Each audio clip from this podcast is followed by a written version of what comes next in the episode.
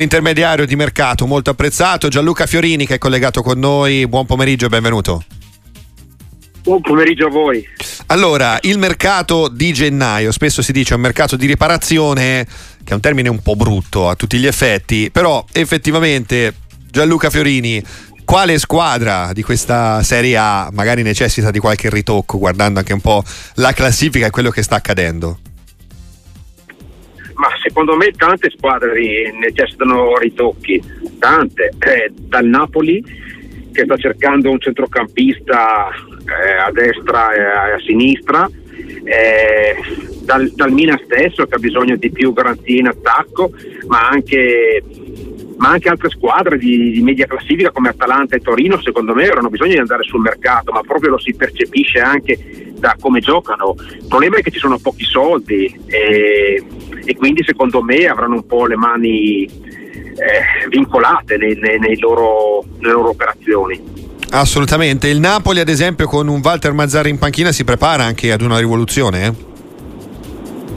Non so se sarà una rivoluzione perché penso che vorranno puntare ancora sui giocatori che, che hanno portato lo scudetto e la semifinale di Champions l'anno scorso, però sicuramente eh, gli innesti fatti l'estate scorsa non hanno portato, le, le, diciamo, non hanno portato quello che ci si aspettava e quindi secondo me interverranno sul mercato. Il punto è capire quanto sia, sia ascoltato Mazzarri perché Mazzarri fino adesso ha dimostrato che una, non era l'allenatore ideale per il Napoli.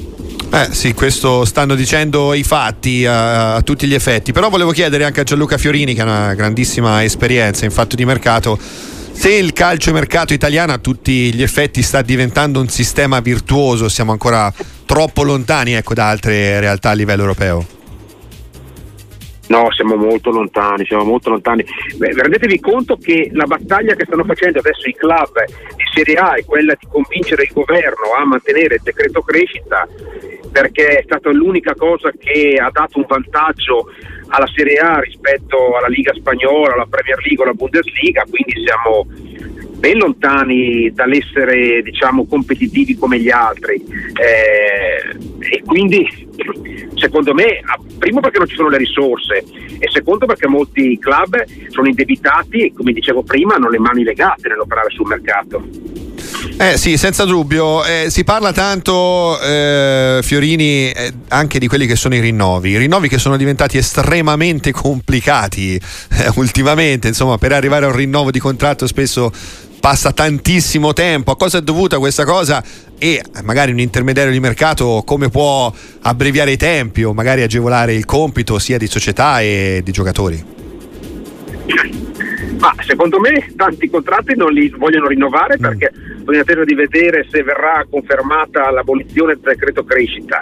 E quindi, non so, faccio un esempio, c'è eh, un giocatore che a, a adesso i club gli pagano le imposte sul 50% del lordo che un domani devono pagare sul 100% del lordo, eh, secondo me aspettano a capire se rinnovarlo o meno, anche perché gli stipendi che vogliono i calciatori sono molto alti, ma l'Italia non può permettersi di pagare questi stipendi. Quindi, come diceva lei, per arrivare a un circolo virtuoso come c'è in Spagna, che c'è una specie di salary cap, ce n'è ancora di strada da fare perché i calciatori della Serie A guadagnano di più, escluso Barcellona e Real Madrid, dei calciatori spagnoli che, che militano nella Liga e quindi fa, fa, fanno fatica i nostri dirigenti a prendere giocatori con stipendi bassi, fanno molta fatica. A parte il Bologna che è virtuoso perché andato a prendere Ndoi, è andato a prendere Moro, è andato a prendere Ferguson che hanno stipendi accettabili ma hanno anche qualità.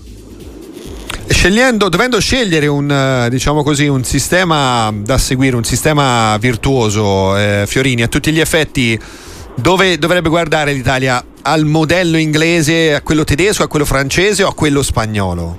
Qual è il migliore secondo Ma lei? Decis- de- decisamente quello tedesco, uh-huh. nel senso che eh, in Inghilterra è impossibile guardare perché hanno tre volte eh, gli incassi di diritti televisivi rispetto all'Italia, quindi non abbiamo diciamo, lo stesso potere di spesa. Eh, in Spagna c'è comunque, a parte Real Madrid e Barcellona che hanno una tradizione storica, c'è comunque una base di calciatori spagnoli giovani di qualità e, e che, che, danno comunque delle garanzie perché ci sono parecchie squadre spagnole adesso nelle fasi finali della Champions League.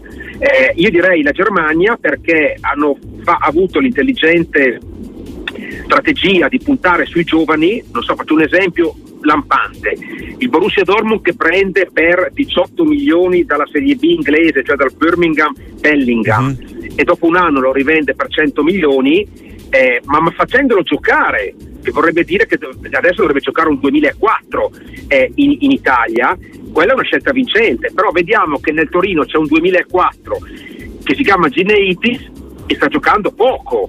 Vabbè che magari Gineitis non ha le potenzialità di Bellingham, però la filosofia tedesca sarebbe di farli giocare.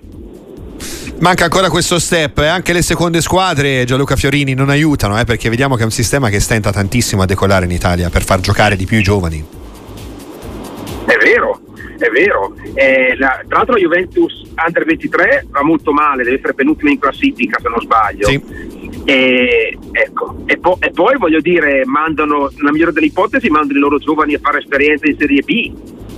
E, e quindi voglio dire, poi, poi, magari non sono giovani che hanno le qualità, però bisogna puntare su, su pochi giovani di qualità ma farli giocare. e secondo me non c'è questa cultura perché eh, faccio un, un, ultimo esempio, il Brighton l'estate scorsa ha comprato dal Lilla un giocatore del 2004 pagandolo 40 milioni, in Italia non si vedrà mai un club di Serie A che spende 40 milioni per un 2004. È vero, è vero, giusta questa osservazione. Gianluca Fiorini, intermediario di mercato, grazie per essere stato con noi. Appuntamento alla prossima su Radio Sportiva. Buon proseguimento e buon lavoro. Buonasera.